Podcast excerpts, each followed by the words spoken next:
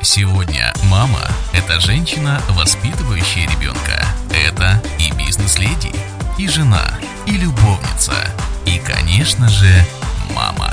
Радио «Мама» на ЭЗО-ФМ. Поговорим как о детях, так и о мамах.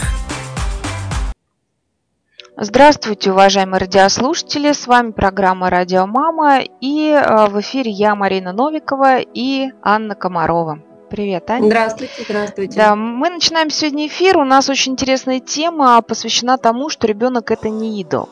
И сегодня мы разговариваем о том, вообще по отношению к ребенку, как мама себя ведет, если это вдруг поздний ребенок в семье и так далее. Ань, ну я тогда начну, наверное, как э, семейный психолог. Да, да. да начинай. Угу. Уважаемые радиослушатели, очень часто сейчас возраст вообще деторождения, он немножечко сместился. Если раньше мы могли говорить о том, что нормальные, ну, как, во сколько, наверное, в твои времена-то все рожали? Лет в 20, наверное, да, считалось нормально? 20, вообще? да, 20. Э, вот я рожала уже 25, уже мне все говорили, что я с первым очень опоздала.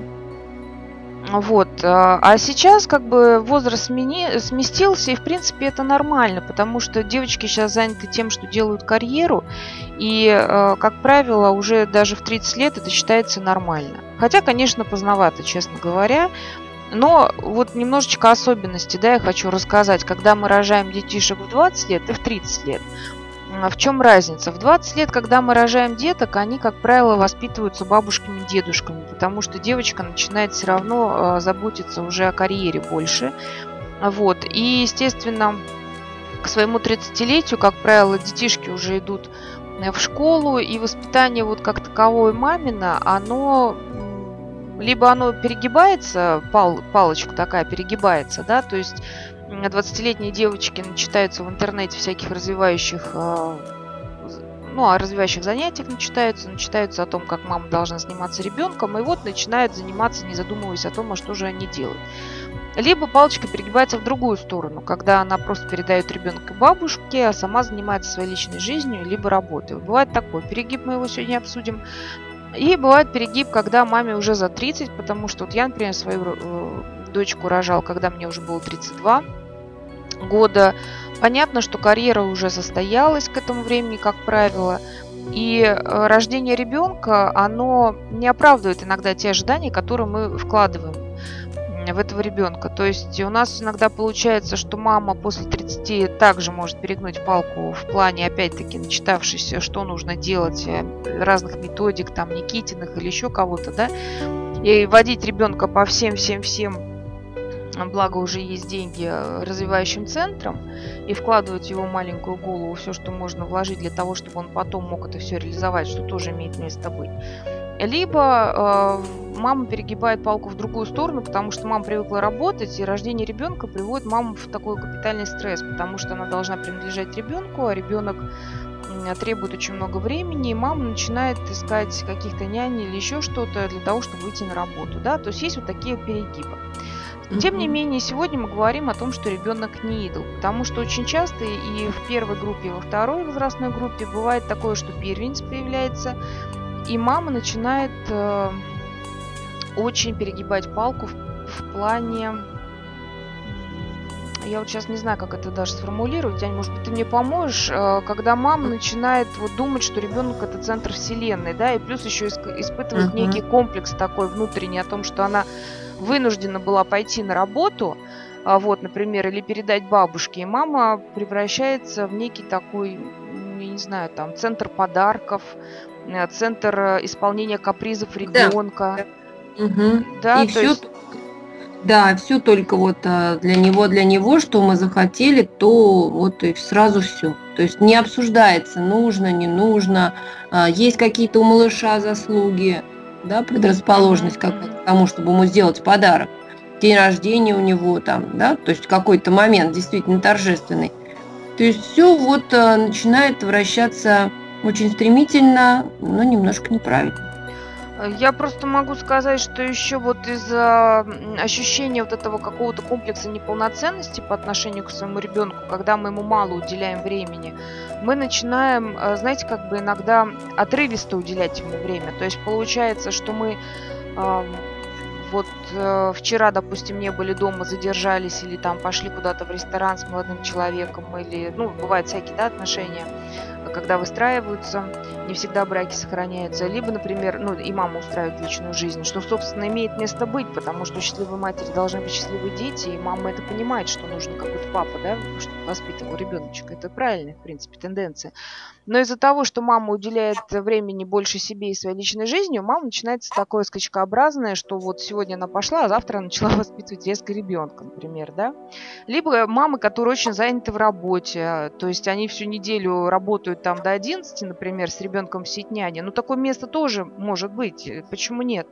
А в субботу-воскресенье мама начинает либо его водить по всяким циркам, театрам и так далее, либо наоборот начинает его воспитывать, там, учить азбуку с ним и так далее хотя ребенок занимался э, целую неделю сам. То есть э, я прошу здесь мам посмотреть э, глазами ребенка вообще на ваше поведение, что вы, собственно, делаете. Потому что понятно, что каждая мама любит своего ребенка, она хочет быть заинтересована этим. А, кстати, если вы вдруг понимаете, что вы не любите ребенка, то слушайте наши эфиры, потому что мы будем понимать эту тему, да, не такое тоже место может быть. Mm-hmm. Когда вы рождаете ребенка и чувствуете, что вы его не любите, и пытаетесь это тоже компенсировать через чрезмерное внимание к ребенку. Ну, как бы так, такие перекосы тоже могут быть. То есть э, в данном случае, когда у вас появляется первенец, э, вы должны обращать внимание на то, как вы себя ведете. Для ребенка очень важна стабильность. Но, Таня, ты, я думаю, расскажешь еще. Mm-hmm. Я сейчас закончу mm-hmm. свою, yeah. так сказать, э, лекцию по поводу того, какая, какой желательно быть маме. Вот, я просто хочу обратить внимание на то, что, смотрите, есть несколько таких правил для мамы. Если вы ребенка поручили няне, то имейте в виду, что до возраста, до, ну, где-то до 5 до 4 лет, да, у него будет четкое понимание мамы и четкое понимание няни. Но в данном случае няня подсознательно маму как бы заменяет. И вы к этому должны быть готовы, если вы перекладываете, ну, няня или бабушка, да, то есть тот, кто находится с ребенком постоянно, до его где-то, ну, трех-четырех лет, вот, наверное, так, да, у нас, ну, про личность формирования, я думаю, ты скажешь еще, вот, то это идет паттерн замены. То есть вам нужно понимать, что не надо от ребенка требовать, например, э, что если вы с ним какой-то огромной любви к вам, если вы понимаете, что вам сложно с ним найти общий язык в этом возрасте, это ну, нормальная ситуация. Вот. И здесь общий язык, конечно, больше будет находить няня и бабушка, и ни о какой ревности не должно идти речь вообще, потому что вы осознанно, когда поручаете ребенка кому-то, должны это понимать, что что вы делаете и кто будет на вашем месте. Да, потом, конечно же, мама есть мама, и здесь э, все равно пересилит, и все равно ребенок будет с вами, но вот в данном возрасте, в данном возрасте не ломайте ребенку психику, это первое. А второе, у ребенка должно, должны быть определенные рамки поставлены, да, что можно, что нельзя, для того, чтобы ребенок в течение не просто недели, а в течение всей своей короткой вот этой трехлетней, четырехлетней жизни а, привык к определенному режиму. Например, если вы работаете по 25 часов в сутки и субботу, воскресенье уделяете своему ребенку, то заведите, пожалуйста, вы узнаете те ритуалы, которые с ним заводит бабушка или няня, они естественным образом складываются, и заведите собственные ритуалы, что, например, в 10 часов вы в субботу уже позавтракали, выходите куда-то гулять в парке, в 12, например, в час вы ложитесь спать, кладете спать, ложитесь вместе с ним спать, а, в 4 часа вы встаете, у вас, возможно, будет еще какая-то программа, то есть не выполняйте роль такого какого-то либо ментора, либо Деда Мороза, то есть займите позицию именно мамы, любящей, которая уделяет внимание, чтобы ребенок за эти два, ну, два дня выходных можно сказать, вами наедался, да, чтобы у него было скучание по вам, оно, как правило, проявляется уже ближе к пяти годам, чтобы он понимал, что мама работает, э, и для него, например, а где мама, было нормально, что у меня мама есть, она работает, но в субботу я буду с мамой, да, то есть в маленькую голову вложить немножечко такой правильного, э, такого правильного подхода к вам, и здесь самое главное, что э, постарайтесь как бы, как бы смотреть глазами все-таки ребенка на вас. Ну вот я вводную часть пока закончила. Аня, расскажи, пожалуйста, с точки зрения ребенка, вот что для него происходит.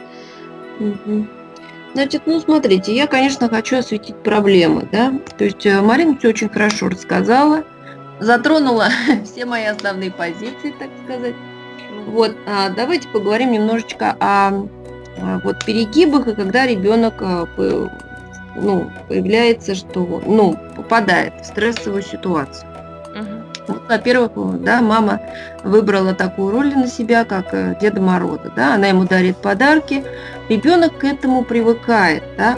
Он э, понимает, что, собственно, делать-то можно минимально да, а, не, не утруждать себя какой-то уборкой, чем-то еще. А, для него это становится нормально, что появился человек, что-то дал, что-то принес, а, чем-то его вот побаловал, новой игрушкой, вкусненьким и так далее.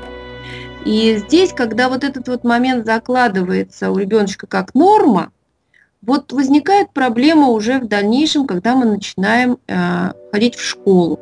В школе есть определенные требования и правила. И требуется достаточно много уделять времени домашнему заданию. Вот здесь, вот, вот, когда ребенок привык к тому, что делать мы будем минимально и все равно мы что-то получим, смысла как такового от учебы в первом классе они не видят. Они не понимают, зачем это, да, что ему это пригодится. То есть это рассказывать можно очень долго, и все это будет бесполезно. А мы привыкли к тому, что нам все быстренько дали, и мы это получили. Вот. То есть здесь проблема возникает сразу с выполнением домашнего задания, заставить ребенка делать это а, самостоятельно, понимая ответственность. И второй очень важный момент, который мамы очень часто упускают из вида. Малыш привык к тому, что он сказал, вы сделали. Да? А, вы заняты, вы чувствуете себе вину в себе, да, и он, естественно, вас о чем-то попросил, и вы тут же стараетесь всеми возможными способами удовлетворить эту просьбу. Но есть его одноклассники. И тут же появляется учительница, которая, собственно, абсолютно не собралась выполнять все его просьбы. И мало того, она еще заставит его все 45 минут сидеть смирно – и рот не открывать. То есть вот эти вот все моменты, а, их, конечно, желательно учитывать, потому что именно в первом классе потом приводят детей с жутким стрессом. Элементарно, он не может сидеть, а он ее перебивает, а он не может договориться со своими сверстниками. То есть это все а, вот наш тот самый отголосок, который мы сами с вами сделали собственными руками. И вот об этом я, конечно, всегда прошу помнить. Да, что ваши проблемы это ваши, да, чувство вины, что-то еще, да, это вот все Марина Львовна. Марина расскажет, не будем, да. Uh-huh. Вот. А вот насчет ребеночка, то есть вы своими собственными руками сажаете его в лужу, большую лужу, да, и которую потом придется как-то его оттуда вынимать с еще большими проблемами, потому что в нем это уже сформировалось и стало определенным фундаментом его характера. Вот. Вот такой вот момент, который мама очень часто не, ну как бы они не думают об этом. Не думают просто. Вот э, я вся такая хорошая мама, я делаю все, что он попросит что, собственно, она хорошо должна... для ребенка, да, что хорошо да, для мамы, то есть его. сама для себя да, такая хорошая. Да, да, да я а сама для себя. Да. А малыш получается с большими проблемами. Он не приучен к труду, да, к тому, что он что-то должен сделать, чтобы получить награду. Элементарно. Я сделаю, я получу. Я ничего не делаю. Я ничего делать не буду, дети потом говорят маме. А вот новую машину ты мне купи. За что? Да просто так. Ты же мама. просто так, да, в нашей жизни ничего не бывает. То есть это надо помнить, и если люди, достигшие какого-то положения, да, статуса, да, то есть они в первую очередь должны понимать, что они-то это получили не просто так, а они это добились. Заработали и работали, да, не заработали. просто там вышли, да, миллионом на голову свалился, они да. жертвовали как раз и своей семьей, да, и всем. Да. Да? А получается, что ребеночку, ой, мне так было тяжело, на, пусть тебе будет легко. Ему-то будет легко. Но он, собственно, потом ничего не добьется. Вот я хочу сказать, тут с точки зрения психологии был такой эксперимент, когда создали капсулу.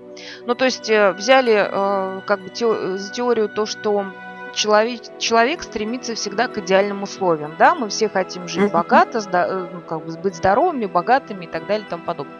Вот, и то, что человеческое тело стремится к таким тоже идеальным условиям. Что сделали ученые? Они создали капсулу, налили воды туда, ну, то есть определенно в, капсуле, в капсуле было темно, Человек лежал в этой воде, это был определенный раствор, соответствующий телу данному человеку. То есть у него получалось такое чувство такой невесомости, Угу. И было очень комфортно для самого тела. То есть человек переставал даже чувствовать себя, то есть у него ничего не болело, и он был погружен в определенное такое вот хорошее состояние.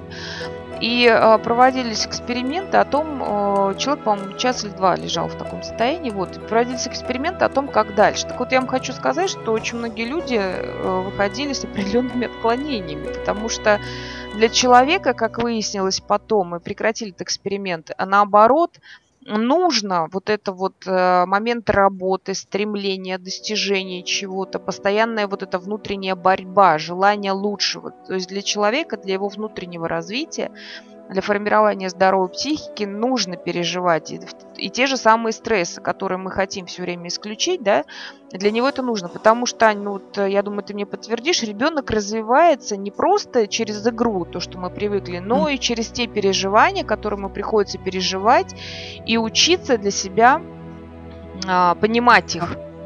Да, да, конечно, конечно.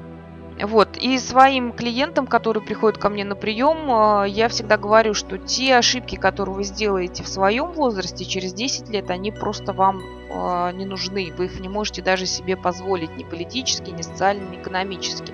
Соответственно, те ошибки, которые делает ребенок сейчас, и то, что вы ему объясняете в пятилетнем возрасте, в 15 лет, уже будет нонсенс э, для этого ребенка, понимаете? А вот как раз то, что говорила Аня по научению, оно закладывается вот до 5 лет. Вот, я хотела да. так. То есть э, вот эту вот компенсацию, да, вот это вот э, чувство вины, его надо э, отрабатывать именно присутствием, да, правильно вот ты сказала, вместе полежать и в дневной сон, за ручку сходить по парку погулять, не надо никаких этих сумасшедших кино, кафе, прыгать до потолка эти батуты. Ну, нет, каким-то, как, когда-то ну, они нужны. Нужны, да, да то есть, ну, не там, постоянно. Да, праздник, да, но постоянно а, приучать ребенка к тому, что со мной рядом это будет праздник, а, нет, а, со мной рядом это будет поддержка, это будет теплота отношений. Я почитаю тебе ту сказку, какую ты хочешь. Я тебя посажу на ручки, сиди сколько хочешь. Да, то есть я тебя обниму, я тебе сделаю по спинке массажик. Именно давать а, а, Тепло вот эти материнское, вот, вот да, душевное тепло. такое, да? Те же самые помой посуду, да, вот, э, ну, Поле уже такому 6 лет, да, 7, а, а что ты мне за это дашь? Я тебе дам конфетку, да, мою сладенькую, да, и я тебя поцелую, я тебя обниму, ты у меня такой замечательный. То есть сама похвала, сама вот это, вот это должно быть ценно. Само обращение, что мама тебя обнимет, и она тебя ценит и поддерживает, вот ценность. Именно отношений. Вот, а все эти а, материальные, все эти штуки всякие, их надо достигать, за них надо бороться. Я вот еще хотела сказать, но уже ближе к темам, а то мы сейчас уйдем в деньги и дети, у нас тоже будет такая тема. Вот, э, кстати, очень интересная тема будет про деньги и дети. Мы будем разговаривать, как воспитывать в детях именно вот ценность денежную, то есть э, независимость от денег, а ценность, да, чтобы он умел зарабатывать, но это отдельная тема. Я хотела вернуться вот э, к нашей сегодняшней теме по поводу идола. Есть две проблемы, Ань, к тебе будут вопросы, потому что здесь, э, ну, как бы я потом прокомментирую. Сначала хочу, чтобы ты это все-таки сказала. Значит, первый вопрос будет, смотри, когда мама, понятно, что для мамы ребенок идол, это мы сейчас немножечко уже обсуждали, да, когда бабушки вот начинают, вот очень многие мамы жалуются на то, что дети уезжают к бабушкам, и там начинается вот это вот при, э, под, преклонение, так сказать, перед ребенком. И когда ребенок возвращается обратно, начинается какой-то трэш дома, потому что первый день маме приходится систематизировать ребеночка, И, э, а ребенок уже привыкает, да, что он как бы царь и бог, что он может сделать все что угодно и так далее и тому подобное. Даже буквально там за день ребенок может к этому привыкнуть. Угу. Как правильно вот давай так, у нас ну, будет, может быть, разные позиции с тобой, поэтому давай да, да, ну, с тебя. Я тебе да, давай, как маме. Позицию, да. какая, в принципе, ну, в идеальном случае должна быть. Смотрите, у нас есть треугольник общения, да, все представляют себе треугольник. Так вот, в углах этого треугольника лежит общественное мнение, да, это э, что нас учит, кружочек можно э, вверху, да, нарисовать. Это детский садик. Ну, возьмем малыша, да, детский садик. Учит. Один уголок – это мама, она воспитывает. А третий уголок – это бабушка, она балует. То есть, в принципе, по идее, это нормально. Да? А в центре между нашими вот этими кругами малыш, да, и он как бы все эти круги а, объединяет. Ну, внутри, в центре еще кружочек, да, и вот по, по краям у него еще вот эти три кружочка, как треугольничек. В принципе, в принципе, конечно, бабушке перегибать палку ни в коем случае не надо. Но бабушка это делать должна не пять раз в неделю, а всего-навсего один выходной. Да? Угу. И когда ребеночек растет, он понимает, да, он приехал к бабушке, его побаловали, он весь такой из себя золотой, замечательный, и он возвращается домой. Первое время, конечно, он может капризничать и устраивать маме какие-то неприятности дома из-за этого, но в дальнейшем к этому вот, как бы к этим полюсам ребенок привыкает, и он четко знает, где здесь граница, там граница и дома, что дома у него есть какие-то нормы поведения, мама его учит, она все равно заставит, и глаз не закроет, пока ты э, все не сделаешь. Есть детский садик, где свой образ поведения, да, и свои взаимоотношения. И есть бабушка. Это еще один полюс, где можно расслабиться, ручки-ножки повесить, тебя оденут, обуют, и в ротик еще что-нибудь положат. Вот. То есть, в принципе, в принципе, конечно, перегибы они везде плохо, но при а, таком равном сочетании это правильно. Э, я хотела бы вот немножко говорю, у нас вот с детским психологом немножко разные такие моменты, но мы в одном только сходимся, что перегибы плохо. Я бы хотела сейчас поговорить с мамами а, для того, чтобы сказать, как правильно реагировать маме. То есть э, ведь есть еще внутренний конфликт у мамы, да, потому что она mm. видит, что бабушка начинает, и никакими там методами бабушку не уговорить, потому что, как правило, бабушка руководствуется тем, что в наше время, и, как правило, mm-hmm. это заканчивается тем, что я лучше тебя все знаю, отстань, ты еще mm-hmm. молодая. Mm-hmm. Так вот, что да. же делать от меня, вот то, что я хочу сказать. А, во-первых, нужно а, вот очень часто обратить, нужно обратить внимание, не попадаете ли вы под ту категорию мам, которую тут очень часто да, случается. Это та категория мам, которая борется с бабушкой за первенство перед ребенком. То есть, знаете, такая получается игра, как по Берну, да, а, такая вот игра, кто лучше, я или бабушка. То есть мама видит, что бабушка, вот она без тормозов, она любит ребенка, и ребенок, естественно, тут же говорит, я хочу к бабушке, я по ней скучаю, и слезы вот такие вот крокодили там капают, потому что мама начинает водить в садик, ну, мама водит в садик, как правило, да, там, но если не проживает с бабушкой. Вот, ну, в любом случае мама начинает с ребенка что-то требовать, а бабушки есть такие, которые, э, наоборот, пользуются тем, что они, по ну, собственно, такой ответственность, как мама, не обладают, но не несут, да, по своей функции просто даже подсознательно. Они уже вырастили своего ребенка.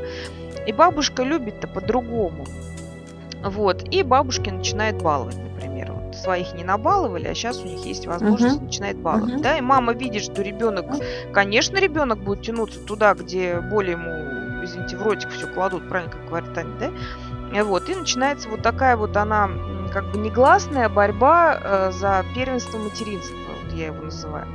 Что вот здесь хотелось бы сказать мамам а, для того, чтобы они смогли урегулировать вот такие моменты и чтобы бабушки их не раздражали, потому что хорошо, если это собственная мама э, девушки, и она с ним, ну, хотя бы высказать может, да, есть же у нас свекрови еще такие, которым лишний раз не скажешь, потому что там есть еще муж, мы вот об этом не будем забывать, да? Вот, а, так вот, что я хотела сказать, что, во-первых, нужно понять, что для ребенка мама всегда будет мамой. Это первое. Какой бы мама плохой ни была, не верите мне, посмотрите нас новостные передачи. Мамы пьющие, мамы алкоголики, мама, прости господи, какая, а ребенок хочу к маме, не хочу больше ничего. Это, Это за... А? Ань? Это, заложено на инстинкты. Да, это заложено инстинктом, и здесь не важно, кто даже выполняет вот этот вот э, первичный, так сказать, первичное сопровождение ребенка до трех лет, все равно запах мамы, когда ребенок 9 месяцев был не в животике, когда мама кормила, все равно мама не сразу бежит на работу, да, там первые месяцы с ним, и она, если правильно построила вот эту всю историю, мама для ребенка всегда будет мамой. Он может капризничать, он может говорить там, я тебя не люблю, я хочу к бабушке, там, к дедушке, не знаю, к медведю доброму, да, да? Ну, конечно, если мама сама не применяет какое-то физическое насилие, мы об этом не говорим. Мы сейчас ведем речь о нормальных мамах, но занятых вот так. А, то э, вот эта ревность внутри вас, она не должна быть в принципе. Она у вас будет зарождаться, но вы ее не должны никак транслировать. То есть нужно четко понимать о том, что мама есть мама, и это всегда в голове ребенка будет. Теперь насчет того, как себя настроить по отношению к, к диким бабушкам, любвеобильным. Так, как любит бабушка, мама никогда любить не будет. И именно через любовь бабушки, которая, да, она пускай э, целует его во все места, дарит ему все что угодно, но ребенку постоянно в голову вкладывается та информация, что, знаешь, дорогой мой, я мама, я тебя люблю как мама, а бабушка тебя любит как бабушка. Вот родишь ты своих деток, я твоих деток также буду любить, как тебя любит бабушка. А ты поймешь, как мама любит или папа, да? То есть вы сразу ставите грани ребенку, по сути, кто такая бабушка и почему она так себя ведет иногда неадекватно и кто такая мама. И вы говорите о том, что я несу ответственность за твои поступки. Сейчас говорите. Не в 16 лет, когда он там начнет э, творить бог весь что, а творить начнут все дети, потому что есть подростковый период, к этому нужно нормально относиться. А, а ответственность за детей действительно несете вы, как родители, по законодательству, да? А не бабушка, кстати. Потому, ну, если, конечно, нет да, да. у нее. Вот. И вы здесь ему вкладываете в его маленькую головенку, что я как мама несу ответственность за твои действия. Я как мама заинтересована в том, котеночек мой, чтобы ты учился, чтобы ты был, чтобы ты состоялся в этой жизни, чтобы у тебя была возможность выбора той профессии, которая тебе будет интересна, которая принесет тебе наибольшую пользу и так далее, да. И здесь неважно, три ему года, ну вот я так, как семейный психолог, я не знаю, может быть, по-другому детские психологи думают, или пять лет. Но мне кажется, очень важно ему постоянно об этом говорить. И говорить о том, что бабушка – это бабушка. Бабушка воспитала mm-hmm, меня. Посмотри, какая я молодец. Я хочу, чтобы ты был молодец. Я буду любить твоих детей, когда ты вырастешь, когда ты родишь деток. Я буду бабушкой. И здесь такой паттерн семьи очень хороший получается, что есть понимание бабушки, есть понимание и принятие вас как мамы и вас как будущей бабушки. Вот сейчас понятно объясняю, скажите мне, Ань, как думаешь? Нормально, чего, понятно. Просто ты меня слушаешь, я-то сама говорю. Скажи, добавь что-нибудь, я знаю, что у тебя сто процентов есть что добавить. Ну, я даже не знаю, в принципе, чего добавить, вроде Нету. как хорошо. Да, хорошо все рассказали. Вот. А, ну, не знаю, что, перегибы, они, конечно, плохие всегда, как бы там ни было. А границы есть, границам надо приучать, это нормально. Это нормально. Приехал от бабушки. Так, все, мой дорогой, ты приехал домой. Привет. Я здесь со всеми своими порядками. Слушай, а, я еще, знаешь, какую тему еще хотела затронуть? Тоже о теме идольства. А когда ребенка все чересчур любят в семье, ну понятно, что ребенок балованный, э, с этим понятно, уже как бы обсуждалась тема. Знаешь, какая мне история волнует? Мне история в безопасности волнует. Уважаемые радиослушатели, я просто сейчас объясню, они в курсе, почему я вообще этот вопрос затронула. Дело в том, что ну вот мы сейчас в нашем центре будем проводить программу по формированию безопасности. То есть, Ань, ну я думаю, что ты об этом расскажешь. Когда ребенок доверяет посторонним. То есть э, нас эта тема очень беспокоит, потому что у нас есть свои дети, есть воспитанники наши. И мы вот э, задались такой темой, столкнулись с ней, по крайней мере, что дети очень, так как мы их все любим, всех наших и воспитанников, и всех, они очень доверительны к посторонним, к окружающим. А ведь не у всех посторонних э, действительно хорошие намерения. И мы столкнулись, э, вот э, наш клуб мам на очередном обсуждении, мамочки стали говорить о том, что вот мы гуляем с детками, конечно, очень хорошо, что они ну, такие воспитанные у нас и все хорошо, но тем не менее вот действительно может подойти другая тетя какая-то, там дать конфетку, ребенок берет, например, да. И вот вы знаете, здесь с одной стороны психологически-то это нормально, да, ну что, ребенок доброжелательный, мы все к этому стремимся. А с другой стороны, мы понимаем, что в наше нелегкое время, наверное, это как-то ребенок должен понимать, у кого брать конфетку, а у кого нет. Потому что люди не всегда бывают адекватны, в этой конфетке может быть все что угодно, вплоть до крысиного яда. К сожалению, такие случаи были, да, они вот э, наблюдали с тобой по новостям. Я сегодня хочу затронуть тему безопасности, потому что когда мы воспитываем своего ребенка, когда он для нас идол, когда мы ему поклоняемся, мы начинаем упускать эту тонкую грань безопасности. Наверное, мало кто вообще об этом говорит. Я думаю, что мы, наверное, с тобой в эфире первый, кто будет об этом поднимать эту тему, этот вопрос. Но нам, угу. с, вот Сане кажется, это очень важно. Мы даже на лето делаем программу для своих деток и для приглашенных, вот кто хочет принять, чтобы за лето детей психологи, которые являются разработчиками данной программы, научили, как, в принципе, владеть ситуацией, кто такой чужой, кто такой свой. Ну, например, угу консьержка в подъезде, да, или бабушка-соседка, вот она своя или чужая? Вот как уважаемые радиослушатели? Да, она вся думаете? такая добрая, добрая всегда. да. Угу. Она чужая. Ребенок должен понимать, что как бы тебе ни улыбались, есть понятие своего, это круг твоей семьи, а есть понятие чужого. Вот, Аня, немножко расскажи, пожалуйста, об этом а с точки зрения детей, когда лучше этому учить. Потому что мама думает, будет 15 лет, я объясню, а в 15 лет уже, знаете, Бывает очень 15 лет поздно. поздно. Да. Нет, этого надо учить. А, в игре, естественно, вот а, набираются а, у нас в центре группы, это с двух лет. А вообще самый хороший возраст это с трех. Когда уже ребенок четко понимает, четко скажет, да, это с трех лет.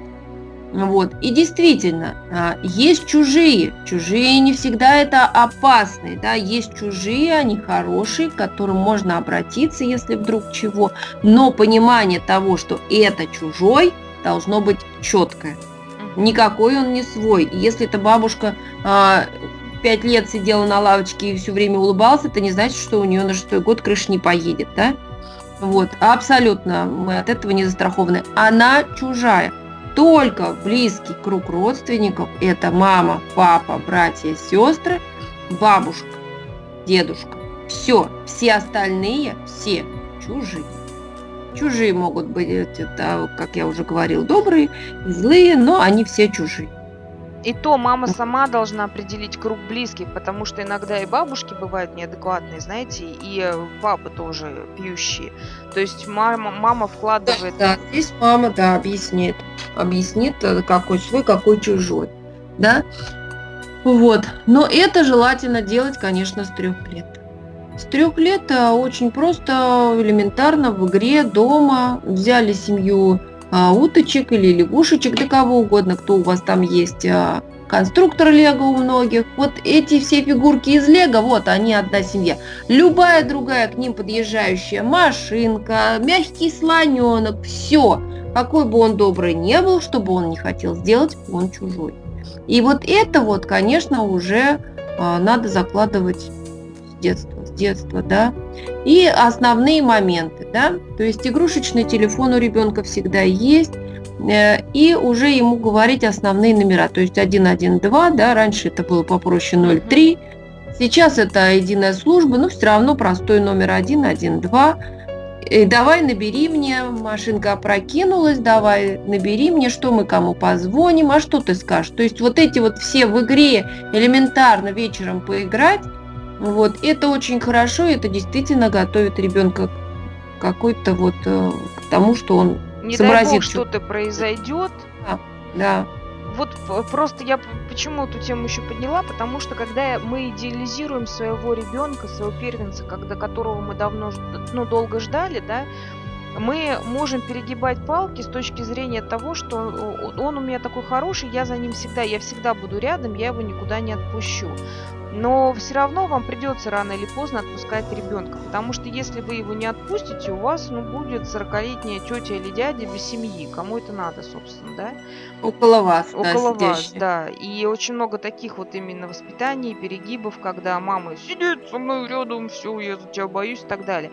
Не надо вот этого бояться, не надо этого притягивать. Нужно научить ребенка правильно себя вести действительно в той или иной ситуации на какой-то даже подсознательном моменте, потому что он будет учиться в школе, он будет ходить куда-то у вас на тренировки. Даже если вы его за ручку будете все время водить, ну, я думаю, в 15 лет он эту, там, в 12 лет уже эту ручку выдернет просто и скажет, мам, не позорь меня, пожалуйста. Да, да, это точно. И он остался один на один, понимаете? Да. И вот для, для того, чтобы подстраховаться в этом возрасте, мы в трехлетнем, там, в пятилетнем возрасте, ну, Тань говорит в три года, я вот не знаю, как детские психологи в три года проводят обучение, я бы в пять лет вот уже. Я, собственно, своего ребенка отдаю в пять лет, э, да, для того, чтобы ребенок понимал, что если вдруг что-то, ну вот извините меня, идете вы с ребенком, вам стало плохо.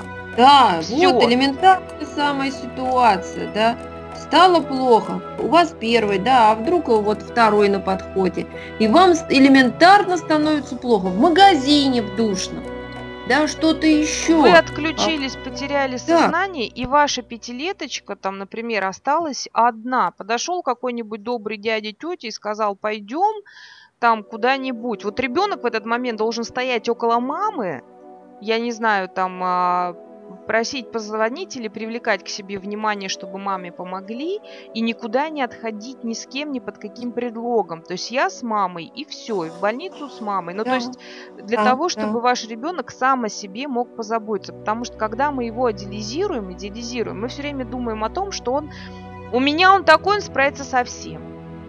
Он уже вундеркинд. Вот есть же такое, скажи, пожалуйста. Угу, есть, да, есть много таких утверждений. Да, но вы... А э, играть, да. да, дома поиграть, допустим, проиграть ту же самую ситуацию. Вы на диван а, упали, о, все, мне плохо. То есть в игровой форме, но уже какая-то ситуация будет для ребенка знакома. Вот это да, это очень важный момент. Вот мы решили сейчас в центре действительно этим заняться.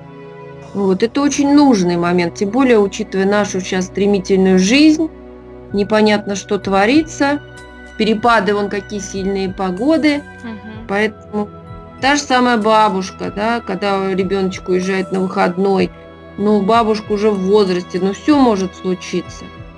Поэтому обязательно надо. Обязательно, конечно, надо. И обращайте, пожалуйста, еще раз свое внимание на то, что какие требования вы предъявляете ребенку. То есть э, не надо его действительно идеализировать в том, что он справится со всем. Даже если он у вас знает уже в три года всего на Пушкина наизусть, это абсолютно ни о чем не говорит, что в стрессовой ситуации ребенок поступит так, как нужно. А иногда ваша собственная жизнь может зависеть от того, как ведет себя ребенок.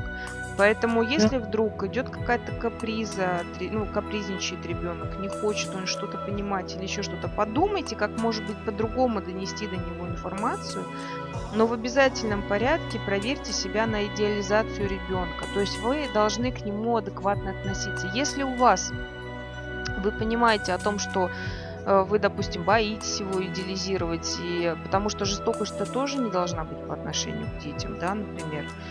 Ведь можно и в эту сторону перегнуть палочку. Вы сходите тогда на консультацию к детскому или семейному психологу в вашем, в вашем городе, но только подбирайте его, пожалуйста, под себя, чтобы он вам нравился и действительно говорил какие-то адекватные вещи. Если будут какие-то проблемы, задавайте нам их в эфире, мы будем обсуждать. Но самое главное, э, или пишите письма на, на сайте ZFM, или в чате можете писать. Мы обязательно ответим с Анной Евгеньевной, потому что у нас есть группа на ZFM, мы отвечаем людям.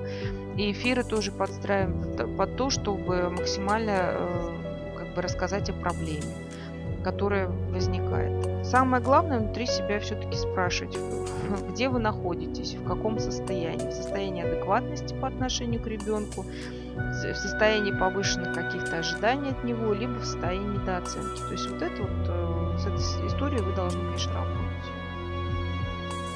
Угу. Да, обязательно.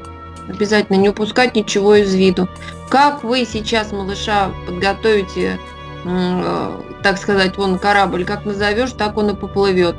Как вы сейчас ему чего заложите в голову, так в дальнейшем этим он будет пользоваться. И на это уже, на эту базу уже достраивать какие-то свои умозаключения, выводы и что-то еще. Ну, у нас вот осталось э, немножечко времени до конца эфира, и что я хочу мамам посо... не посоветовать, а хочу мамам как бы дать такое задание Э, чтобы вы дома проделали сами, потому что не у всех есть возможность, э, так сказать, обратиться к психологу. А, значит, Ань, ну подумай, может быть, ты что-то тоже дашь, какие-то вот э, ну, задания, да, как поиграть с ребеночком. А я вам хочу как бы порекомендовать сделать вот что. Во-первых, вы должны нарисовать такой квадрат. А, квадрат и разбить его на четыре части. В верхней левой части вы пишете я, мои сильные стороны. Ну, то есть ваши сильные стороны.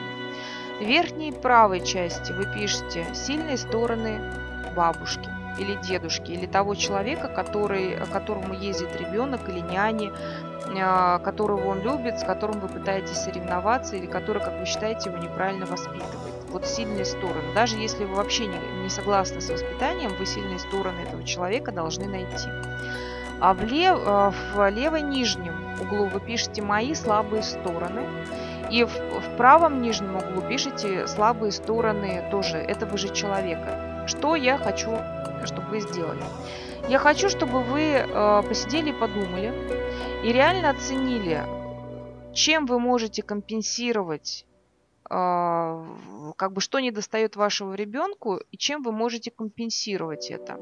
И также, чтобы вы посмотрели что, э, в чем вы можете перегибать палку. Потому что когда вы сначала описываете себя, мои сильные стороны такие-то, такие-то, такие-то, такие-то, а, мои слабые стороны, вы тоже делаете перечень.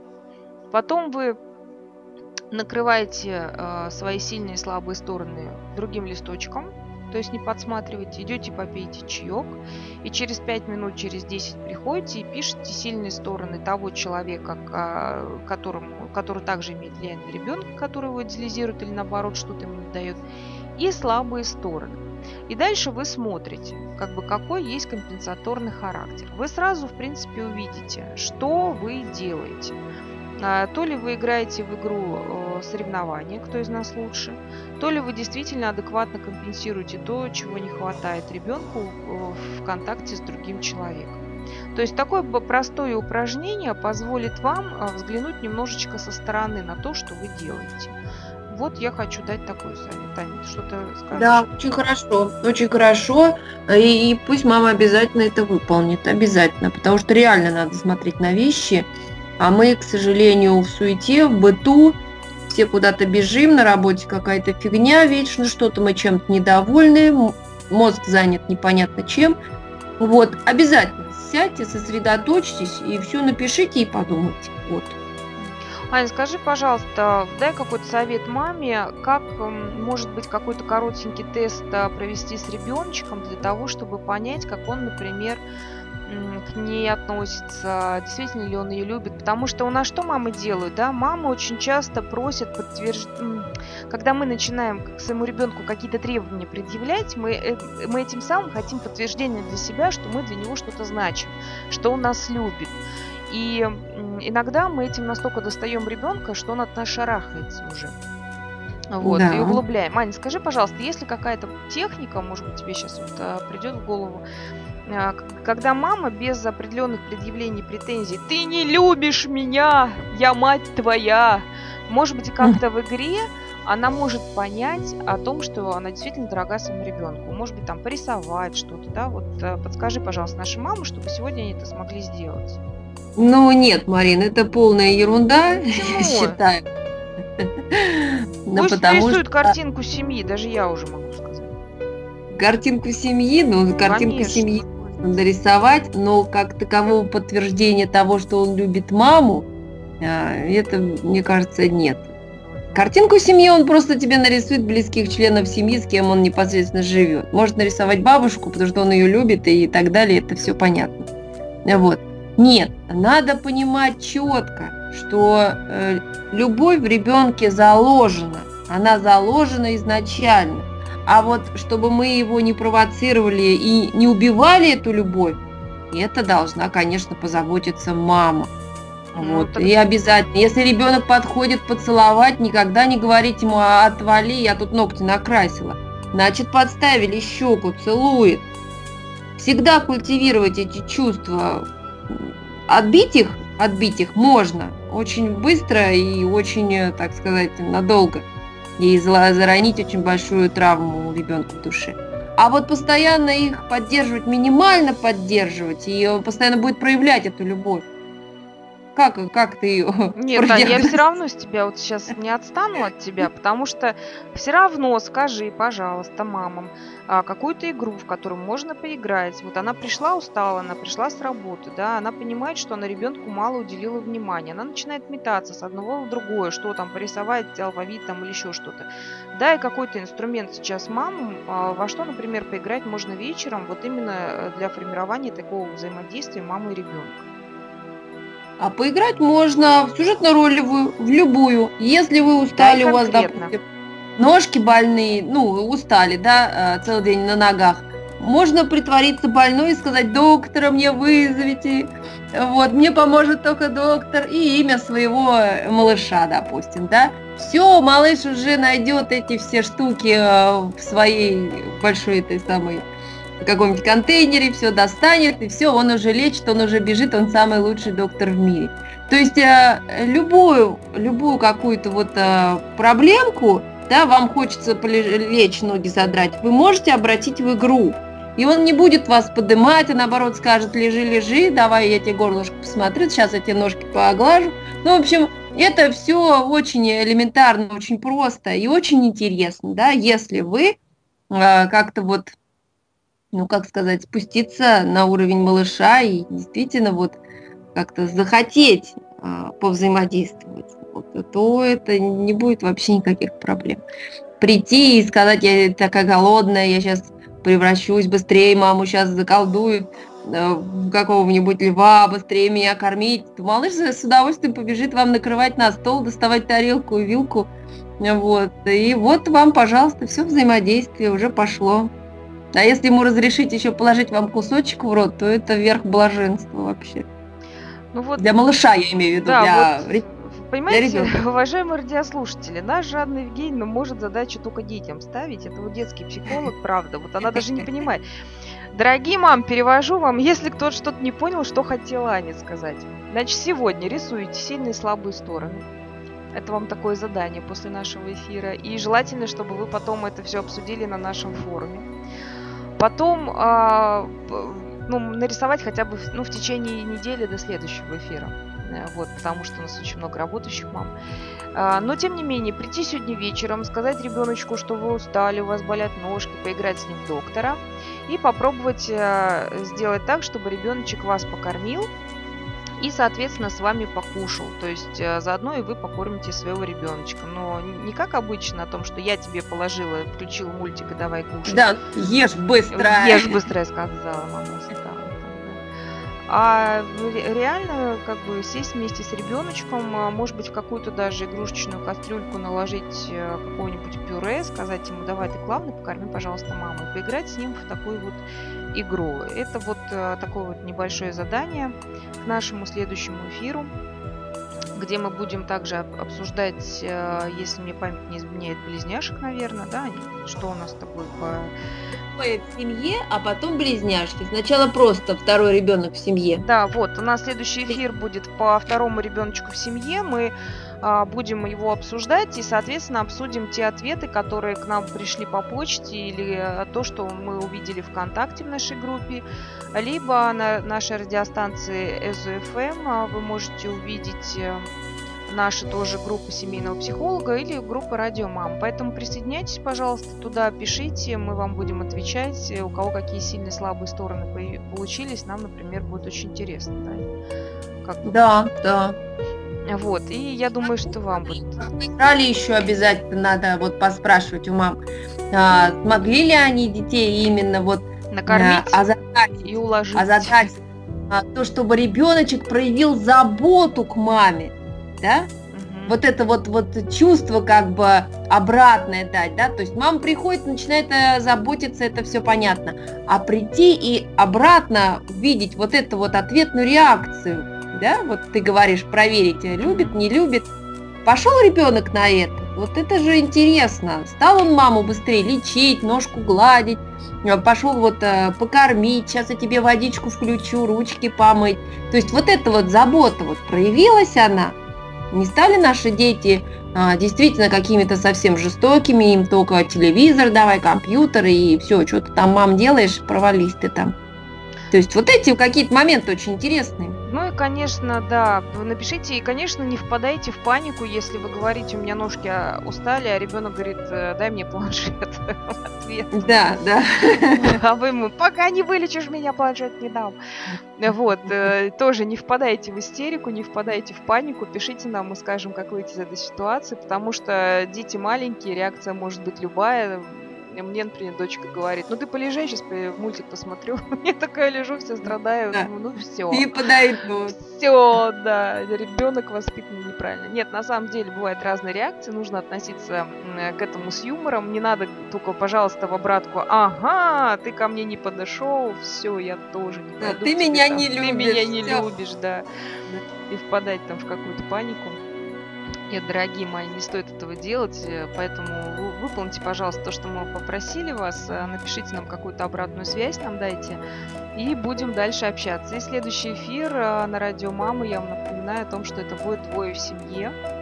А, мы будем очень рады вас опять видеть, слышать. И, пожалуйста, пишите нам в чате и давайте нам обратную связь. И вообще, на самом деле, на каждом эфире мы потихонечку вам даем какие-то задания по воспитанию ваших деток. И мне кажется, что эти задания должны как-то вам помогать. Будем благодарны, если увидим от вас обратную связь. Ань, ну прощаемся, наверное, уже, да?